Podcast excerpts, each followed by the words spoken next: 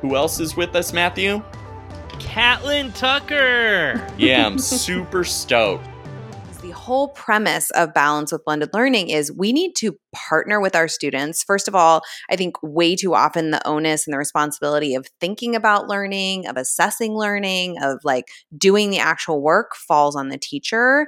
And I think there's a way to really see students as a partner in this learning journey so that we can teach them how to develop their metacognitive muscles and think about their thinking, think about their learning, pull them into the feedback and assessment process, and pull the feedback and assessment into the classroom where I argue I think it belongs because just like you said, when students are invited into the conversation, they're getting active feedback that they can use to improve their work as they're working, when they understand assessment scores because you're talking them through it, when you give them the opportunity to reassess or request a reassessment or continue to work and develop, again, you're making them active agents, not just in the learning, but then in the assessment process. And they really appreciate that because all of a sudden they feel more in control of the grades that they're going to get, the the progress that they're making. It's very powerful shift, but it takes time. Like you said, it doesn't happen overnight. Nothing happens overnight.